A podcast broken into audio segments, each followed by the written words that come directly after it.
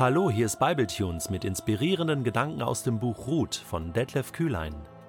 Der heutige Bibletune steht in Ruth Kapitel 2, die Verse 14 bis 16 und wird gelesen aus der Hoffnung für alle. Als es Zeit zum Essen war, rief Boas Ruth zu sich. Komm hierher und iss etwas Brot, forderte er sie auf. Du kannst es auch in den Weinessig tunken.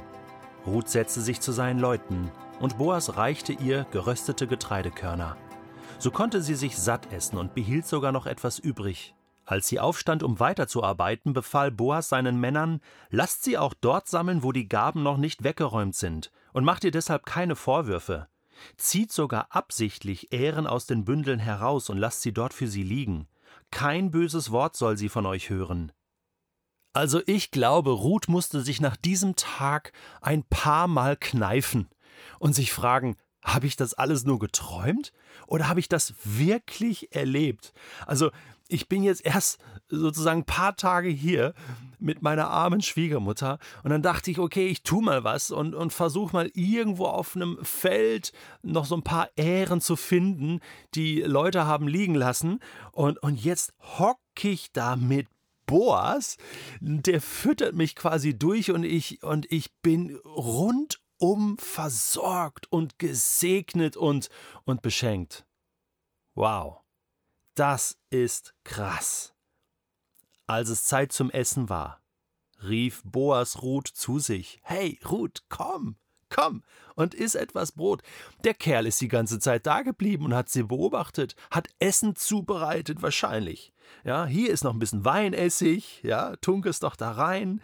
Und er reichte ihr geröstete Getreidekörner frisch von der Ernte, sowas Leckeres. Und sie konnte sich satt essen und behielt sogar noch etwas übrig. Weißt du, das ist Segen. Satt sein und noch was übrig haben. Für sich oder hm, ja, auch für andere. Ich meine, sie bringt später auch ihrer Schwiegermutter noch was.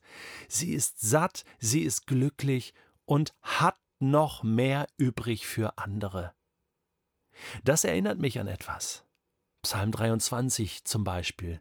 Gott, der Herr, schenkt voll ein, oder? Überfließend. Oder Jesus bei der Speisung der 5000 im Neuen Testament lesen wir, dass am Ende noch etwas übrig war und nicht nur etwas, viel übrig war. Am Anfang ganz wenig nur investiert, fünf Brote, zwei Fische, wer soll davon satt werden? Aber Gott tut ein Wunder und zum Schluss sind zwölf Körbe übrig und natürlich geht es nicht nur um die um die natürliche Versorgung von Brot und Wasser, das auch, sondern Jesus macht dann deutlich, dass es um die geistliche Ernährung geht. Brot des Himmels. Aber Gott kümmert sich eben um beides. Und ich glaube, Ruth erlebt ja auch beides. Sie erlebt so diese physische Fürsorge, aber weiß auch dahinter steht dieser Gott von diesem Volk Israel, der sie segnet durch Boas hindurch. Und das ist ja noch nicht alles.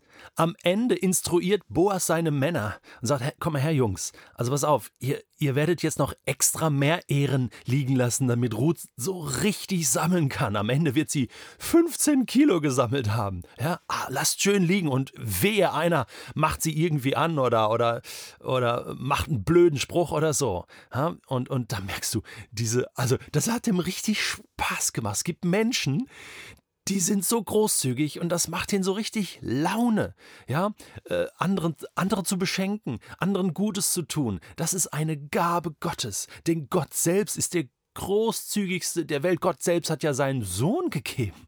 Alles gegeben, was er hat, für die ganze Welt, um sie mit sich selbst zu versöhnen. Und das sehen wir hier in Boas, das sehen wir in dieser Geschichte. Ruth ist die Beschenkte, sie ist die, die Gesegnete. Und ich habe so innegehalten jetzt für einen Moment und dachte so, ach, das ist ja Wahnsinn.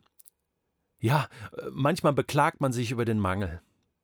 Aber dann äh, lese ich wieder Psalm 23 und sage, du Herr bist mein Hirte, mir wird nichts mangeln, es kommen auch wieder die Zeiten, wo du beschenkst. Und die habe ich so oft erlebt. Und wie schnell vergesse ich das? Wie schnell vergessen wir Psalm 103, ähm, vergiss nicht, was er dir Gutes getan hat. Und dann habe ich das erste Kapitel nochmal gelesen von Paulus im äh, Epheserbrief. wo, wo er schreibt, Vers 3, Gepriesen sei Gott, der Vater unseres Herrn Jesus Christus, gepriesen sei er für die Fülle des geistlichen Segens, an der wir in der himmlischen Welt durch Christus Anteil bekommen haben. Oder? Ja, wir sind gesegnet, du und ich. Wir sind beschenkt. Und dann äh, heißt es später, äh, ja, seine wunderbare Gnade. Vers 6. Oder Vers 9. Jesus wurde gegeben als, als Gabe Gottes. Und daran wird sichtbar, wie groß Gottes Gnade ist. In einer anderen Übersetzung heißt es, Gottes Gnade ist unüberbietbar groß. Es gibt nichts, was das toppen kann. Diese Gnade Gottes, wunderbar, so groß. Er hat sie uns in ihrer ganzen Fülle erfahren lassen. Ist dich satt? Du behältst noch übrig für andere. Und am Ende bekommst du nochmal etwas obendrauf. Gott lässt sich nicht bitten. Weißt du was? Lass uns doch jetzt mal ein paar Minuten nehmen. Und ich fordere dich auf, das zu tun. Setz dich hin, ein Blatt Papier, ein Stift oder einfach in eine, in eine stille Ecke und überleg mal, wo du den Segen Gottes, diese Fülle Gottes, diese Gunst Gottes, schon mal erlebt hast oder momentan erlebst. Es gibt vielleicht Bereiche, wo du sagst, nee, da ist das nicht so, aber es gibt vielleicht andere Bereiche in deinem Leben, andere Erfahrungen, die du gemacht hast, wo du sagst, stimmt.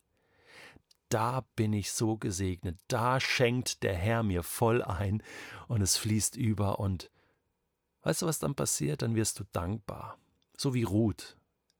Dann, wenn du nichts erwartest, wenn du sagst, hm, hier sind meine fünf Brote, zwei Fische, dann erwartest du vielleicht gar nicht, dass du satt wirst. Und wenn du dann so beschenkt wirst von unserem großzügigen Gott durch Menschen, dann ist das nur genial, oder? Und ich glaube, das ist der Kreislauf des Segens, den sich unser Vater im Himmel für uns alle wünscht.